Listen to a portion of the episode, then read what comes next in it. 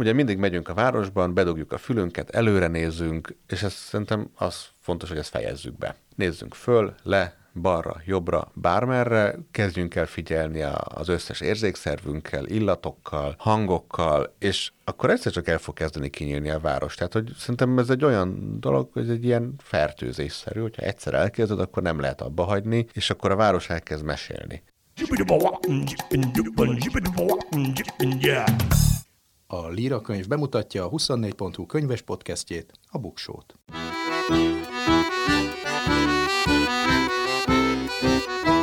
Ez itt a Buksó, olvasásról, könyvekről, mindenféle jóról. Én Nyári Krisztián vagyok.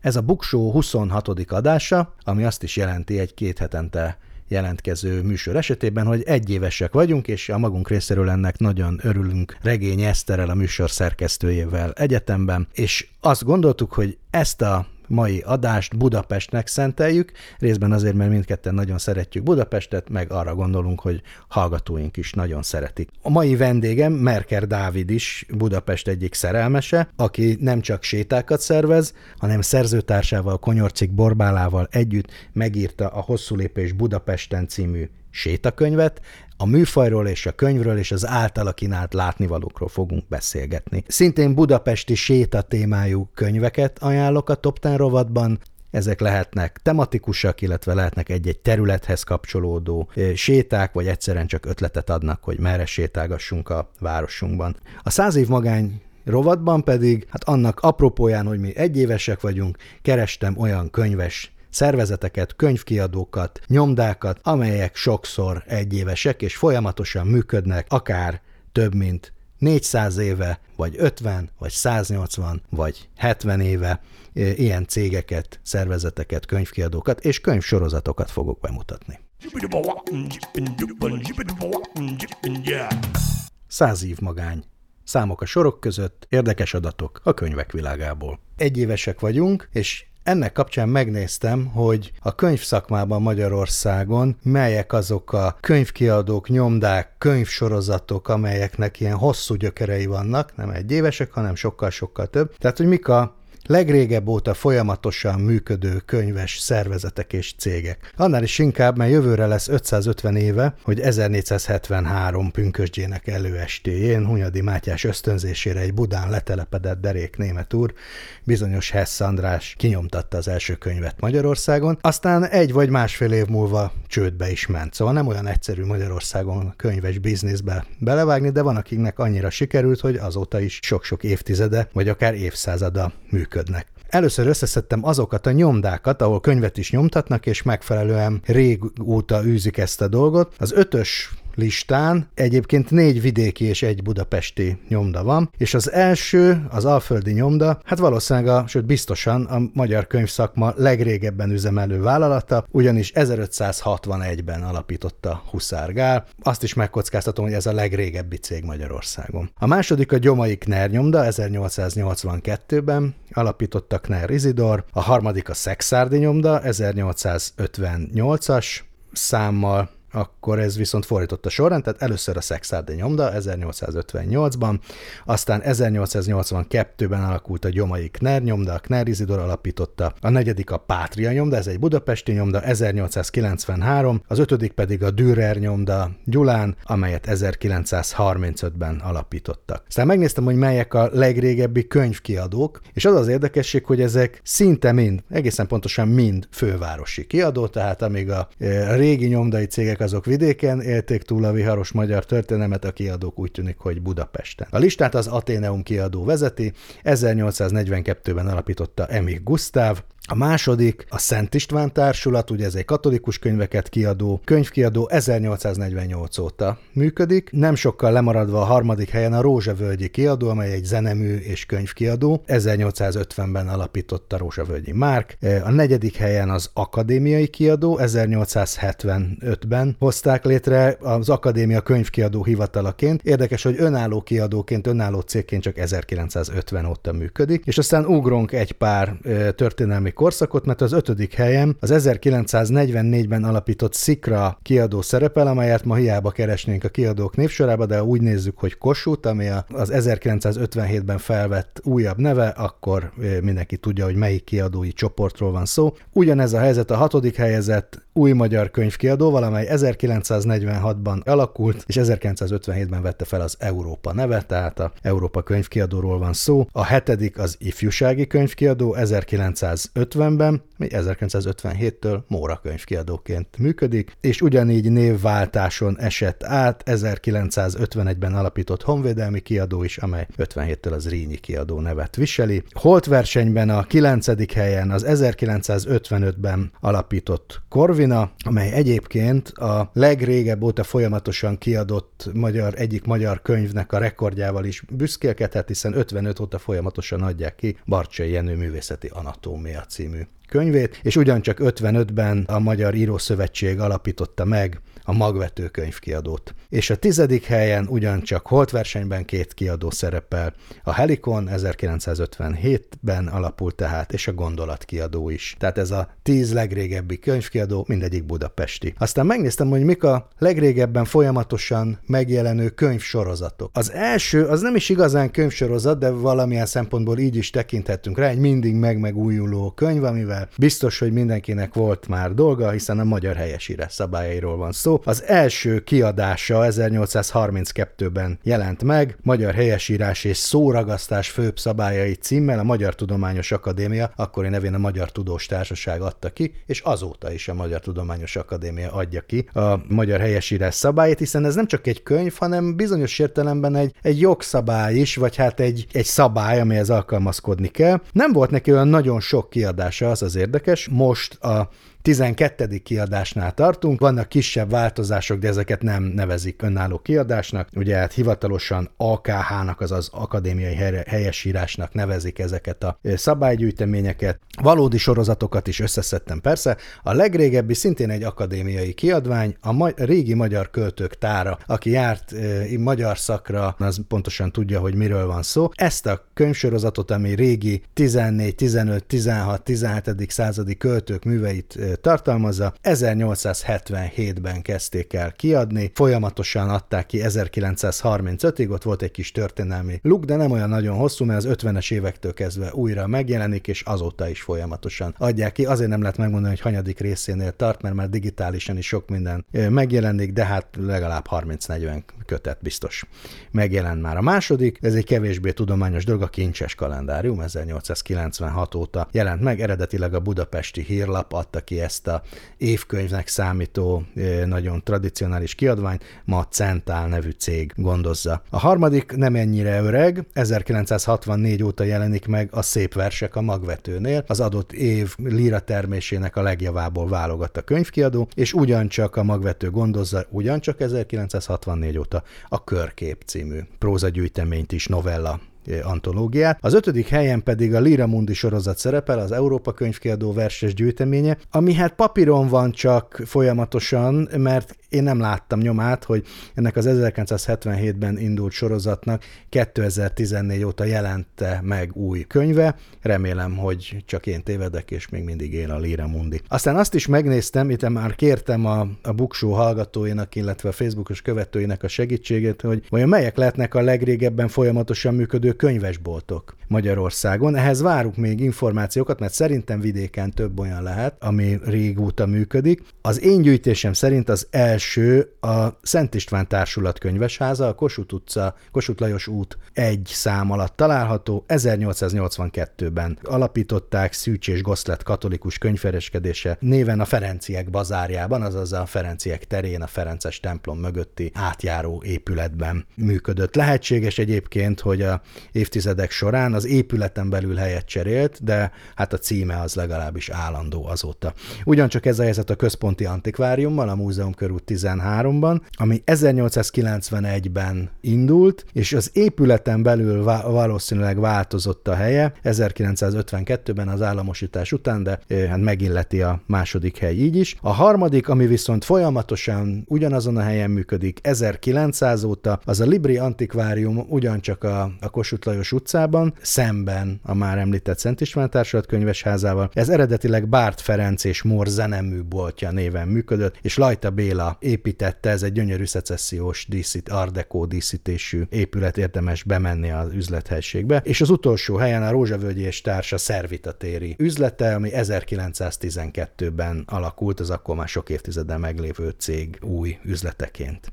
Az első modern könyváruház, ahol majdnem 2000 négyzetméteren könyveket lehet vásárolni, az a Fókusz könyváruház volt 1969-ben, és a legrégebben működő független könyvesbolt, tehát nem államosított könyvesbolti hálózatok közül, az pedig a Lángtéka 1989 óta működik, és még egy adat a végére, a legrégebbi könyves szervezet, amely egyben a legrégebbi magyar civil szervezet is, az 1795-ben alapított Magyar Könyvkiadók és Könyvterjesztők Egyesülete. Egész Európában csak egy könyves szervezet van, ami ennél is öregebb, de csak három évvel, ez pedig a Svéd Könyvkiadók Egylete.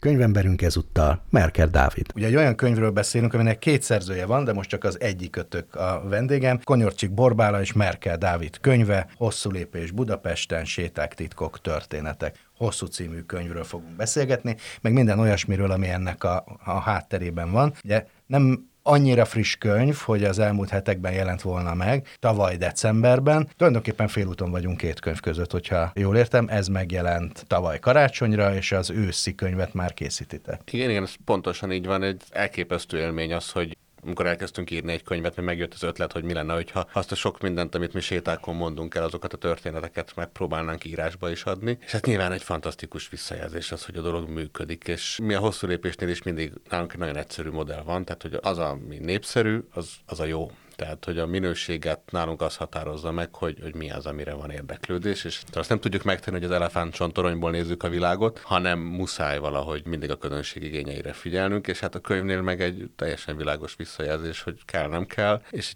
csodás élmény az, hogy, hogy van egy csomó család, ahol többen keresztbe ajándékozták egymást a könyvünk. Mert hogy már nem is az első kiadásról beszélünk, tehát ezt újra kellett nyomni, ezt a, ezt a könyvet, mi azt jelenti, hogy nagyon sikeres, és nem csak a séták sikeresek, hanem a séták nyomán született könyv, de hogy mi a különbség a kettő között, arról még fogunk beszélni, csak először az lenne kérdés, hogy melyik minőséget bemutathatlak most be, tehát mi a te hivatalos titulusod, urbanista, vállalkozó, szociológus, ami a végzettséget, hogyan definiálod magad? Hát urbanista ez nem vagyok. A kettőnk közül a Bori az, aki urbanisztika szakon végzett, én szociológusként végeztem. Vállalkozó tényszerűleg az vagyok, csak ugye itthon erre azt szoktuk mondani, hogy ezzel összekötjük általában a makkos cipő, fehér zokni, padlizsán, lila öltönyt. Ez nem én vagyok, de az tény, hogy nekünk van egy cégünk a hosszú lépés, ez egy családi vállalkozás, ami, amiben megadja azt a keretet, hogy hogyan tudunk kultúrával foglalkozni, anélkül, hogy bárkitől függenénk. Tehát mi egy teljesen független vállalkozást viszünk, amelyik egy szociális, egy társadalmi vállalkozás, értéket teremtünk a városban, ez a célunk a város mutatjuk meg, viszont a függetlenségünknek az az ára, hogy csak a közönségünkkel vagyunk kapcsolatban, nincs szükségünk támogatásokra, nem vagyunk sehol a költségvetési soron, hanem amit mi összehozunk, az van. És ugye piacból éltek, tehát amire kíváncsi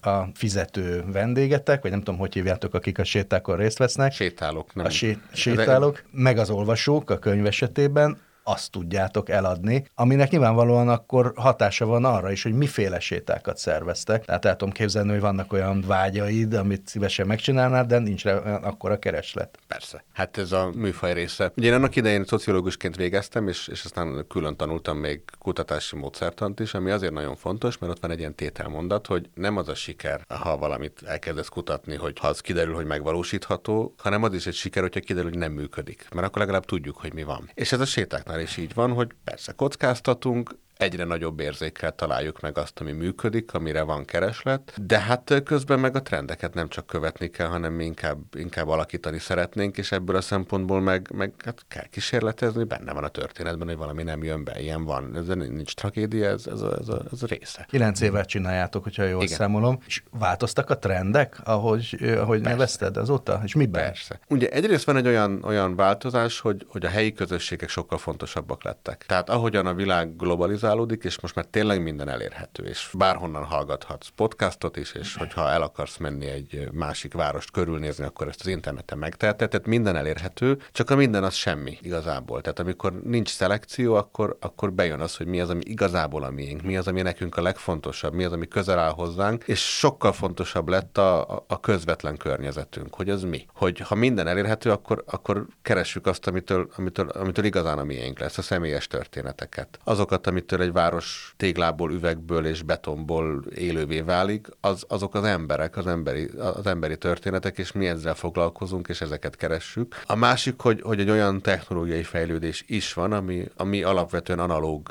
működésünket nagyon is támogatja. Tehát a hosszú lépés Budapesten könyvet sem tudtuk volna megírni ennyi idő alatt, hogyha nem lenne egy olyan digitális háttér, amiben tudunk keresni, amiben elérhetőek források, amiben nem kell mondjuk végigolvasni több év folyamát napilapoknak, hanem, hanem keresőszavakkal el tudunk indulni. Ezek hatalmas segítségek. Az Arkánumra gondolsz. Az Arkánumra is gondolok, a, a diára is gondolok, Fortepan, hogy ugyanilyen csodálatos innováció, és ami még nagyon fontos, hogy ezekből aztán lesznek olyan online közösségek, amelyek meghatározzák azt, hogy a városról hogyan gondolkodunk. Nagyjából minden tizedik budapesti tagja a különböző képcserélő csoportoknak, ami egy fantasztikusan nagy szám, és, és egy nagyobb szám, mint amelyiket bármelyik múzeum el tud érni. Pont azért, mert piacról éltek, és egy olyan iparágban dolgoztatok, vagy hát lényegében hoztátok létre, ami a személyes találkozáson alapszik, ezért gondolom az elmúlt két év az nagyon nehéz volt. Lett volna könyv, hogyha nincsen pandémia? Ezt sose tudjuk meg, de azt gondolom, hogy mindig vannak ötleteink, meg terveink, és, és mindig közbe szól az, hogy mire mennyi időnk van. És hát a, a járvány az nekünk egy nagyon, nagyon nagy megállás volt, tehát meg végig kellett gondolni mindent, mert ugye tényleg az, az, hogy nekünk nem volt egy intézményi hátterünk, tehát nem volt semmi támogatásunk, és egyszer csak betiltották a működésünket, és el is felejtettek minket, tehát hogy nem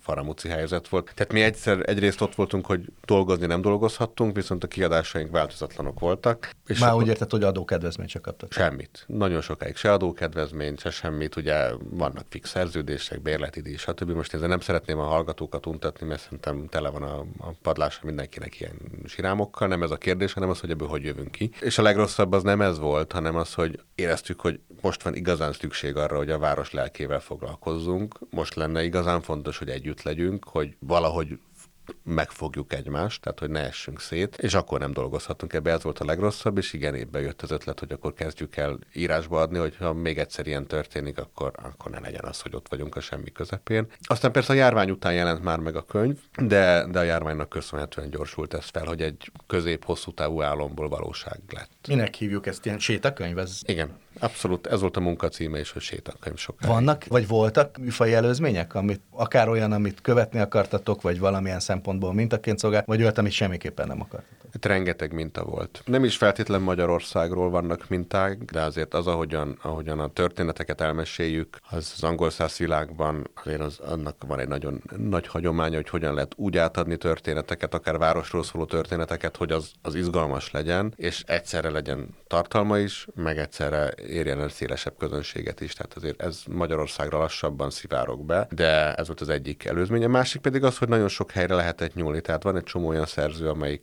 akivel érdemes foglalkozni, és aki nekünk mintát jelentett. Ott van például John Lukács, aki megírta Budapest 1900-at, egy amerikai közönségnek számba, és például John Lukácsból az a gyönyörű példa, hogy, hogy hogyan tud illatokról írni. Tehát látszik, hogy neki az az érzékszerve, ami mindent vezérel, és olyan illatokat idéz fel évtizedek múltán is, ami, amiből élővé válik az adott korszak. Ugye ezek négy kultúrtörténeti fejezet van benne, nem, vagy én azt gondolom, hogy ezek nem maguk a séták, amik ott elhangoznak, hanem valami más. Tehát ugyanarra a tudásbázisra építve, de valami más csináltatok. Nagyon sok mese, már történet van benne, emberi történet, összefüggések. Nem biztos, hogy ezeket, vagy lehet, így végig lehetne sétálni, de nem is feltétlenül ez a cél, ha jól értem. Egy hosszú lépés séta az úgy néz ki általában, hogy van egy ilyen főszabály, hogy két óra, két kilométer. Minden, minden szabálytól ettől is el lehet térni, de azért alapvetően ennyi fér bele, összegyűlik 26 ember, ez a, ez a létszámkorlát nálunk, együtt vagyunk, mesél a sétavezető, és közben beszélgetünk, és ez nagyon fontos, hogy bevonunk mindenkit, emiatt minden séta egy egyszer és megismételhetetlen élmény. A könyvben a, a város adja a keretet, tehát hogy ezek besétálható útvonalak, de nem közösen. Tehát az a fajta együtt töltött idő, amit egy, egy hagyományosabb tematikus sétánk jelent, az nem az, ami ebben a könyvben van, ez a, ebben szabadabbra engedtük a fantáziánkat, a műfai megkötöttségeket. Nem annyira vettük figyelembe, több kitekintés van benne, mélyebbre is tudtunk menni, csomó minden van, amit élő szóban átadva érvényesül, és az írásban egyszerűen nem működik, és fordítva is. Tehát, hogy egy írás az, az ugye arra is jó, hogy, hogy ott megálljunk benne, az élő szóban meg mondjuk, mondjuk, mondjuk, és akkor ebből valami megmarad. Szóval ez két más műfaj, és, és nyilván nekünk ez hatalmas különbség, persze máshonnan nézve ezek nüanszok, de hát ezektől a nüanszoktól válik valami izgalmassá. Meg egy sétát alapvetően épületek, térelemek, fák, terek, szobrok határoznak meg, mert valahonnan valahova el kell jutni. Itt pedig az emberi történetek vannak ebben a könyvben a középpontban. Tehát így tulajdonképpen én azt éreztem, hogy így beszélgetünk otthon a történelemről a vacsora asztalnál. Ez cél volt, vagy egyszerűen magából a témából jött? Nagyon köszönöm. Abszolút, tehát nekünk van célunk, az az, hogy beszélgessünk a történelemről a vacsora asztalnál, meg egymással. Tehát az a Magyarországon, meg Budapesten különösen a tragédiánk, hogy van egy nagyon turbulens történelmünk, amit nem beszéltünk meg egymással, és mindenkinek megvan a maga megélése, ami általában egy ilyen áldozatverseny, hogy kinek mikor volt rosszabb, és ebből nagyon hamar mindenféle erkölcsi ítéleteink lesznek, és nem, nem tudunk beszélni arról, hogy mi is történt, és nem tudjuk elismerni egymás tragédiáit, és emiatt nem tudunk boldogan élni a jelenben. És a mi sétáink azok pont arról szólnak, hogy kezdjünk el beszélni egymással. És a könyvünkben meg megint az volt a cél, igen, hogy mindenkinek megvan a maga története, ezek nem versenyek, nincs egy ilyen verseny, hogy kinek volt rosszabb, hanem inkább fordítsuk át abba, hogy mitől lesz most jobb. És hát még egy dolog van, az általán, átlag magyar embernek a történelmez való viszonya kicsit olyan, mint hogy az iskolában a történelmez való viszony, hogy párhuzamosan van kultúrtörténet, egy másik tantárgyban, irodalomtörténet, maga a történelem, és nem egyszerre beszélünk róla. Ugye ez a könyv meg egyszerre beszél mindenről. Igen, ez, ez egy nagyon nagy hiba Magyarországon, hogy, hogy mindent szétszedünk szakterületek szerint, és ezek között ritkán van átjárás, és hogyha valaki elkezdi ezeket a határokat lebontani, akkor olyan furán néznek rá, mert olyan ki tudja, hogy miben sántikál. Miközben meg hát egyrészt nem így élünk. Tehát a történelem oktatás még rosszabb, mint ahogy mondtad, mert egyrészt évszám meg adatközpontú, ami szerintem az égvilágon senkit nem érdekel. Másrészt meg, a, meg a világtörténelmet, meg a magyar történelmet is elválasztja. szétszedi, és a világtörténelmen belül meg egy nagyon szűk dologra koncentrálnak arra, hogy Európának ezen a felé mi történt, ami hát igazából a történelem nagy részében egy marginális hely volt. Tehát, hogy nem itt voltak az igazán izgalmas dolgok, és, és nincs kitekintésünk. És akkor néha van egy ilyen meglepetés, hogy mondjuk a magyar kék festő ruha, az, amit a hagyományaink részének tekintünk, ez igazából, hogyha nincsen Indiával kereskedelmi kapcsolatunk, akkor nem létezik, mert onnan jött az indigó. És ilyeneknek a sokasága van, ami, ami izgalmassá teszi a világot, és mi ezeket szeretnénk elmondani. Ja, négy ilyen fő fejezetből áll a könyv, van egy zsidó fejezet, a Bauhaus és a Rózsadomb fejezete, van egy Kölcsönvet múlt című fejezet, ami tulajdonképpen a körúton belüli eh, Budapestről szól, és a Szent Imre város, Új Buda. Ugye ezek részben tematikusan is mások, mert van, ami helyre koncentrál, van, ami inkább a változásokra, meg a különlegességekre. Miért ez a négy? Egyrészt ezekben élünk a leginkább benne, tehát ezek nagyon személyesek. Mind a, mind a négy fejezet, vagy a Borinak, vagy nekem nagyon fontosak voltak, és tovább tudtuk gondolni, meg mi ugye a saját életünkről is nagyon sokat beszélgetünk, és hát ez igazából ezeknek a folytatása. És szerettük volna, hogyha mondjuk a, egy példát mondok, a, a, második kerületi Bauhaus fejezetet, hogyha egy picit mögé megyünk, hogy mi is volt ez az egész. Mert ma nem szoktuk a Bauhaus egészében értelmezni, miközben ez sokkal több, mint egy építészeti iskola, nem is stílus egyébként, mert ez egy konkrét iskola volt a Bauhaus. Az volt az ő filozófiájuk lényege, hogy összművészet van, minden mindennel összefügg, mindenkinek mindenhez értenie kell. És ebből, hogy mi jött ki, milyen emberek laktak ezekben a házakban, kik voltak a megrendelők, kik nem voltak a megrendelők, hogyan tudtak élni, ez egy nagyon izgalmas történet, és alapvetően van benne egy nagy tragédia is, hogy ezek a végtelenül tehetséges magyar építészek akkor tudtak igazán nagyot alkotni, hogyha elhagyták az országot. Majd minden fejezetről egy kicsit szeretnék okay. beszélni, csak még előtte arról, hogy mi volt a, mondjuk így az alkotói módszeretek. El van osztva, hogy mit írsz meg te, Borbál, amit ír meg, vagy pedig Mind a kettőtökön végig megy egy szöveg. Mind a ketten elkezdtünk írni egy-egy fejezetet, megmutattuk egymásnak, mindig voltak ötleteink, hogy hogyan lehetne előrevinni, meg mi az a szempont, amivel lehet gazdagítani. Tehát először egymás szövegeit szerkesztettük, annyira, és addig dolgoztunk rajta, amíg szinte teljesen közössé vált, és csak a legközelebbi barátaink tudják megmondani, hogy melyiket melyikünk kezdte el. Ez volt az egyik fele. A másik pedig az, hogy, hogy tényleg állandóan raktuk bele az ötleteinket. És ugye olyan szereplők is vannak, akik visszatérőek a különböző fejezetek között, és akkor őket megpróbáltuk bevonni. Ez a második könyvünknél végképp így lesz, tehát ott külön törekszünk rá, hogy több ember több fejezetben is feltűnjön. Megjelennek a, mind, igazából mindegyik fejezetben a nagyon kibeszéletlen, tabusított történetek, amikről nem, nem szokás beszélni, vagy, vagy hát ritkán beszélünk. Ilyen például a, az első fejezetben Litman Pepi története, aki ugye egy egyszerre volt egy mélyen vallásos zsidó asszony, másrészt pedig az egyik első ismert férfi imitátor, aki különböző szórakozó helyeken, színpadokon szerepelt. Részben az ő magáról a figuráról is beszélj egy kicsit, de ami engem érdekel, hogy miért fontos, hogy ezeket a tabukat megmutasd? Hát a tabuk azok, azok szerintem az, az igazi pokol, amikor tabukkal vesszük körül magunkat, mert azok megbékjóznak, és a szabadságunkat elveszik, és ezáltal boldogtalanná tesznek minket. Ezért én nagyon annak vagyok a pártján, hogy nem kell titkolózni, beszélni kell, és elfogadni egymást, és nem, nem félni attól, hogy kitárjuk magunkat, mert ettől jobbak leszünk. Ami meg konkrétan Litman Pepit illeti, ő egy ortodox zsidó asszony volt, aki valahonnan Galíciából került Budapestre, aztán az egész országot bejárta, és szerintem egy fantasztikus dolog az, hogy, hogy, a, hogy itt egy 110 évvel ezelőtt volt egy olyan ember, aki felléphetett a, a leghíresebb budapesti színpadokon, aki akit Jászai Mari fogadott barátságába, aki úgy tudott nemek között ugrálni és férfit alakítani, mint hogyha ez a világ legtermészetesebb dolga lenne, miközben tényleg egy vallásos ortodox zsidó asszony volt, aki betartotta a kóserség szabályait, nem lépett föl péntek este, szombaton, szombatot is tartott, tehát mindenben megfelelt a vallási szabályoknak, de azoknak a rákényszerített kereteknek, amit olyan sokan szoktak használni, azokra nagyon magasról tett. És szerintem az, hogy Budapest milyen város volt, és milyen hagyományaink vannak, amihez érdemes lenne visszanyúlnunk, az végtelenül fontos és izgalmas, mert ezektől válik élővé a város. Igen, és hát, hogy a szabályokat betartotta, ameddig azok szabályok voltak, és nem állított föl magának új szabályokat. Legalábbis nekem ezt tetszett ebbe a sztoriba. Igen, tehát, hogy ami neki fontos volt, ami mélyről jött, ami a hite része volt, az, az betartotta, de amit talán gyávább emberek, akik, akik féltek szembenézni a, a lehetőségeikkel, ráraktak, mint keretet, azzal nem foglalkozott. És nem érdekelte, hogy ki mit gondol róla, mert az látszott, hogy fellép, sikere van, örülnek neki. Másrészt meg az, hogy nem csak Budapesten, tehát Kaposvártól Marosvásárhelyig járta az akkori Magyarországot, és hogy azért ma nehezen tudnám elképzelni azt, hogy a helyi elit egy megyeszékhelyen elmenjen, és egy férfi, egy ortodox zsidó férfi imitátort ünnepeljen, ami a tízes években teljesen bevett volt. A második fejezet, ez a Bauhausos fejezetben is van két nagyon tanulságos életrajz.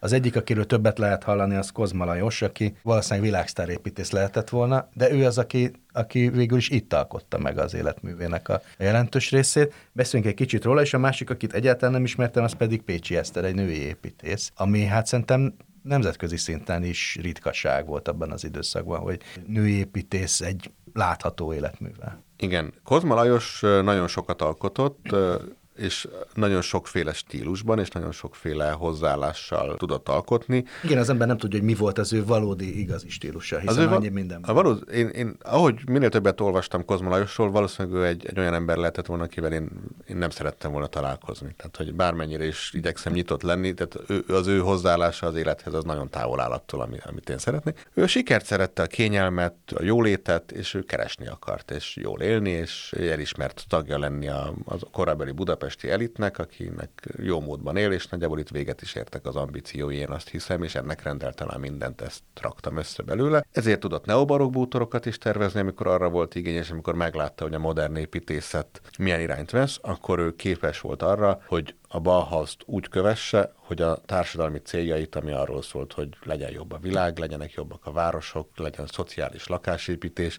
erről nagyon magasról tett. Tehát őt ez nem érdekelt, ezt ki is mondta, hogy ő pénzt akar keresni, a megbízó igényeinek meg akar felelni, és, és itt vége a történetnek. És emiatt fantasztikus minőségű épületeket tudott alkotni, de hát azért ő egy ilyen mefisztói karakter volt igazából. Hát ez benne az izgalmas. Igen, tehát ő ettől érdekes, hogy, hogy tényleg, ha arról van szó, hogy Kozma barokk, akkor, akkor nagyon sok lakásban a mai napig megtalálhatóak az általa tervezett bútorok. Ha arról van szó, hogy tervezzen könyveket, akkor azt is megcsinálta. De ha arról volt szó, hogy a modern épületeknek van most egy divatja, akkor megtalálta azt a részt, ahol ez izgalmas lehet, ahol a megbízóinak nem kell foglalkozni ezekkel, a, amit ma bullshitnek mondanánk, hogy jó, most ide jönnek ezek az építészek, és arról beszélnek nekem, hogy akkor miért kell a munkásokat elhelyezni, nem akarom a munkásokat, hanem legyen sok pénzem a bérlakásaimból. Nagyjából ez volt a módszer, és Kozma Lajosnak ez teljesen rendben volt. És hát ma az egész figura nagyon jellegzetes a, a 30-as évek társadalmában, de valószínűleg sok Kozma Lajos volt. Sok Kozma Lajos hozzáállású ember volt, Kozma Lajos tehetségű Tehet, ember igen, nagyon kevés volt, mert kiemelkedett. Tehát, hogy elké, tehát a mai napig érvényesek az alkotásai, és az Átrium házat, ha megnézzük például, hát ez valami elképesztően fantasztikus épület. Azzal együtt, hogy, hogy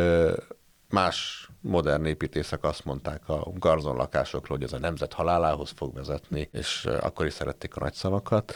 Kozma Lajos meg nem foglalkozott, ha azt olcsóban lehetett építeni, és több pénzért kiadni, akkor ő, akkor ő garzon tervezett, és itt véget ért a történet számára. Akkor beszélj egy pár szót Pécsi Eszterről, mert ez meg egy nagyon másfajta történet. Igen, ha nekem egy hőst ki kéne emelnem a könyvből, az Pécsi Eszter, aki, aki szerintem nagyon fontos szereplő. Mert ő az, aki azt bizonyítja, hogy tehetséggel, akarattal mindent el lehet érni. Tehát ő egy kecskeméti zsidó családból származó fiatal lányként került Berlinbe, ahol Berlini Műszaki Egyetemen tanult vasbeton építészetet, statikus lett, és ő volt az első magyar vasbeton mérnöknő. Az ő neve nagyon kevés épületen szerepel, de nagyon soknál látható a munkája, ugyanis ő volt az, aki a keretet adta. Tehát amíg az építészek nagyon legtöbbször egyébként a férje Fischer József, de nagyon sok mindenki más is Molnár Farkastól kezdve Pécsi Eszterrel dolgoztak, ő volt az, aki miatt a házak egyáltalán nem dőltek össze, és gazdaságosan ki lehetett vitelezni. Egy fantasztikus nő lehetett, aki sportkocsival járt, bubi frizurát hordott, mellette felnevelte a gyerekeit, a világ megváltásról ábrándozó férjét általában ő tartotta el, és amikor a második világháború után a férje mint ahogy általában oly sokan belevetette magát a politikába, akkor már hogy istenesen parlamenti képviselő lett, a város újjáépítését irányította, de szerette, hogy megmondani mindenkinek a véleményét, úgyhogy Rákosi Mátyásnak is jól kiosztotta ennek a következtében munkanélküli lett. Miniszter lett Nagy Imre kormányában, mennie kellett az országból Pécsi Eszternek először, és közel 60 évesen egy új karriert indított be, aminek az lett az eredménye, hogy Bécsben is egy ikonikus épületet tervezett, egy parkolóházat ráadásul, amire ritkán szoktunk úgy gondolni, mint egy meghatározó épületre, és aztán kiment New Yorkba, ahol meg felhőkarcolókat tervezett azoknak a statikáját. Nekünk olyan fontos volt Pécsi Eszter, hogy nőnapon egy olyan akciót szerveztünk, amiben Pécsi Eszter kartonszobrokat állítottunk ki az épületei előtt Budapesten is, meg New Yorkban is, sőt még Mihály Kenikő modell is segítségünkre volt, mert a New Yorki képen ő szerepelt Pécsi Eszterrel, ami azért egy fantasztikus dolog, mert általában. Szóval azért azt megvalósítani, hogy egy vasbeton mérnöknőnek egy szupermodell állítson emléket, és ebben meglássa a lehetőséget, azért az egy, az egy fantasztikus dolog, de hát ahogy Pécsi Eszter élete is bizonyít, itt nincsenek határok, hogyha ha, ha valamit nagyon akarsz. Egy pontot találtam, amivel vitatkoznék a könyvbe, de ez egy de nagyon jó. picike pont. Ennél a fejezetnél írsz a Nagy Imre házról is, és arról, hogy hát ott már micsoda hanyatlás volt, mert mecseki itókát ittak. A mecseki itóka az ugyanolyan, mint az Unikum hogy annak ugyanolyan története volt, mint, a, mint az Unikumnak, és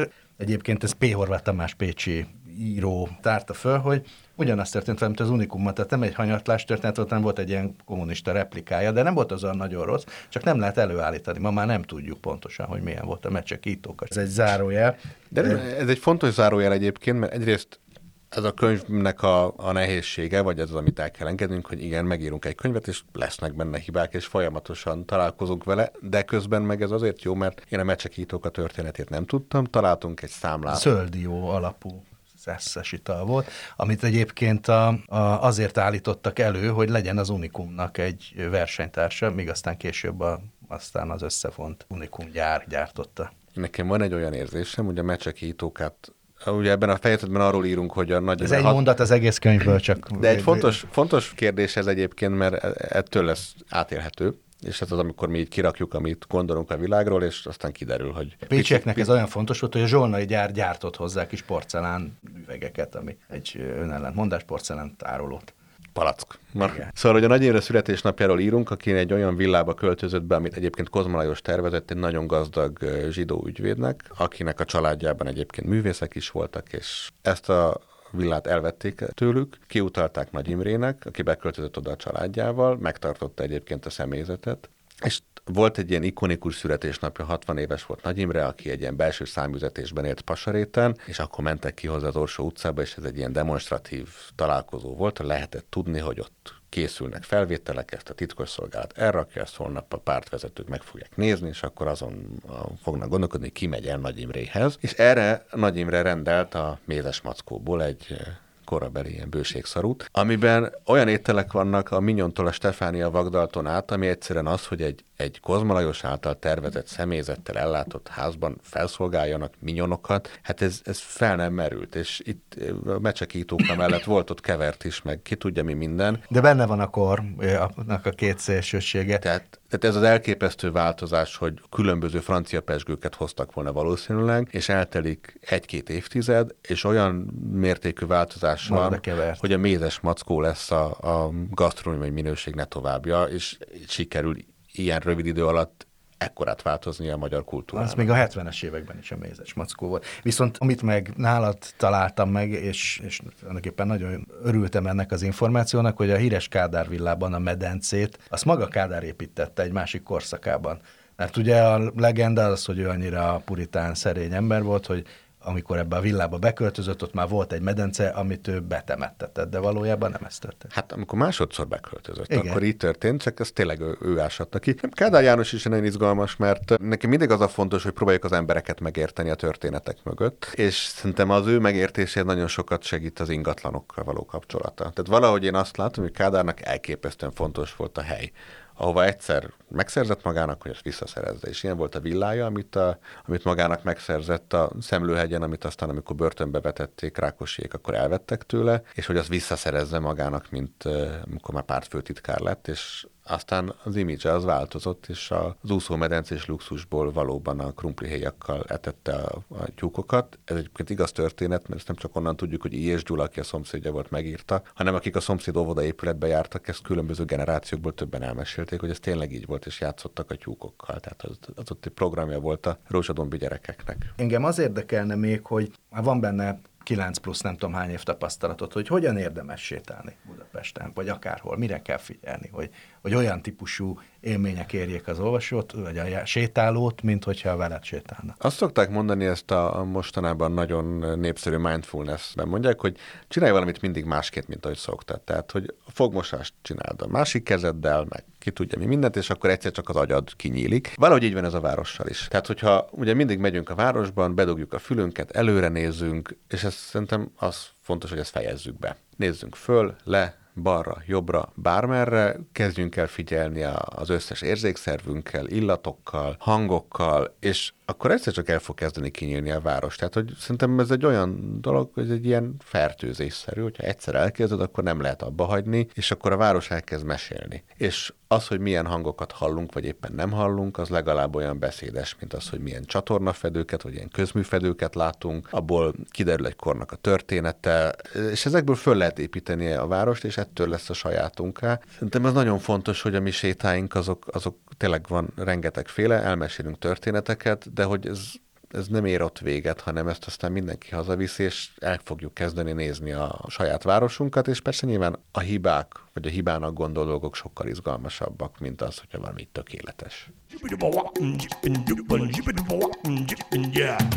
Top 10 egy polsznyi jó könyv. 10 plusz két könyvet ajánlok Budapest felfedezéséhez, ha tetszik, akkor sétákhoz. ABC sorrendben fogom mondani a könyveket. Az első Bede Béla Budapest építészete, 200 kiemelt épülettel, Korvina kiadó adta ki 2020-ban. Következő Bolla Zoltán, Budapest Ardekó városnéző séták, tehát ez direkt arra jött létre, hogy kézbe vegyük és sétálgassunk a városba. Walking Guide, ez is a meghatározása, és az Ariton könyvkiadó adta ki 2017-ben, de még elérhető. A harmadik az egyik személyes kedvencem, Legát Tibor közlekedik a főváros, a Szkolár adta ki, több ízben is, az utolsó kiadása 2018-as. Ez a, a BKV, BKK hálózat kapcsolatán keresztül megismerhető várost mutatja be, és hogy hogyan változtak ezek a szakkifejezéssel valószínűleg viszonylatoknak mondott járatok. A következő Macó Balázs séták a Szent István Park körül, Újlipotváros modern épületei, az Ateneum idei 2022-es könyve, ez egy pici városnegyeden belüli kis területnek a,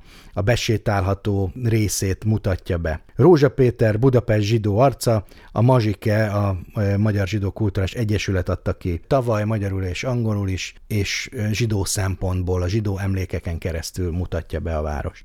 Szintén egy nagy kedvencem következik Sali Noémi Törzs kávéházamból Zenés kávéházba című könyve, az Osirisnál 2019-ben jelent meg utoljára, és az egykori budapesti kávéházi kultúrát mutatja be egy tulajdonképpen egy végigjárható sétán keresztül, hiszen el, végigmegyünk a Nagykörúton, illetve minden olyan helyen, ahol nagy számban voltak valaha kávéházak. Következő Sebestyén László, Hidvégi Violetta, Titkos udvarok, a Városháza kiadó 2018-as könyve, és egy olyan csodákat mesél el, amelyeket csak az vesz észre, aki bekopogtat vagy benyit egy budapesti társasházba, és észreveszi, hogy micsoda gyönyörű udvarok vannak. Ez a könyv abban segít, hogy ne véletlenszerűen kopogtassunk. Következő Szövényi Anna budapesti terek. Elsősorban a találkozási pontok, a terek alapján meséli el Budapestet. Nagyon kevés tér van meglepően Budapesten más városokhoz képest, inkább egy utcás, főútvonalas szerkezetű város ez. Ez a könyv a terekre koncentrál. Utolsó előtti Tittel Kinga Kilátók és miniszobrok című könyve Kecskés Judit rajzaival a Kolibri kiadó adtak, és a legkisebbeknek mutatja be a város nagyon-nagyon szórakoztatóan és informatívan. Az utolsó Zubrecki Dávid Templomséták Budapesten című könyve, a szerzőtől más könyvet is ajánlhatnánk, tematikusan bejárható utakat javasol az építészeti szakértő, ezt a Kedves László könyvműhelye adta ki 2020-ban, és a budapesti templomokat mutatja be. Végül pedig két olyan könyv, ami bizonyos szempontból mintája is ezeknek, illetve hát egy, egy megkerülhetetlen előzménye a sétakönyveknek. Az első Szerbantal Budapesti Kalauz Marslakók számára című könyve meglepően modern ahhoz képest, hogy több mint 80 éve írta a szerző, és a magvető kiadónál lehet az utolsó kiadásokat beszerezni, vagy az ő kiadásukban. A másik pedig Török Andrásnak a legendás Budapest gájdja, ami a 90-es évek óta számos kiadásban magyarul, angolul és még egyéb nyelveken is megjelent, és úgy tudjuk, hogy készül a következő rész. Ez is nagyon izgalmasan, történeteken keresztül mutatja be Budapestet. Alapvetően egy turistának, de néha mi magunk is turisták lehetünk a saját városunkban.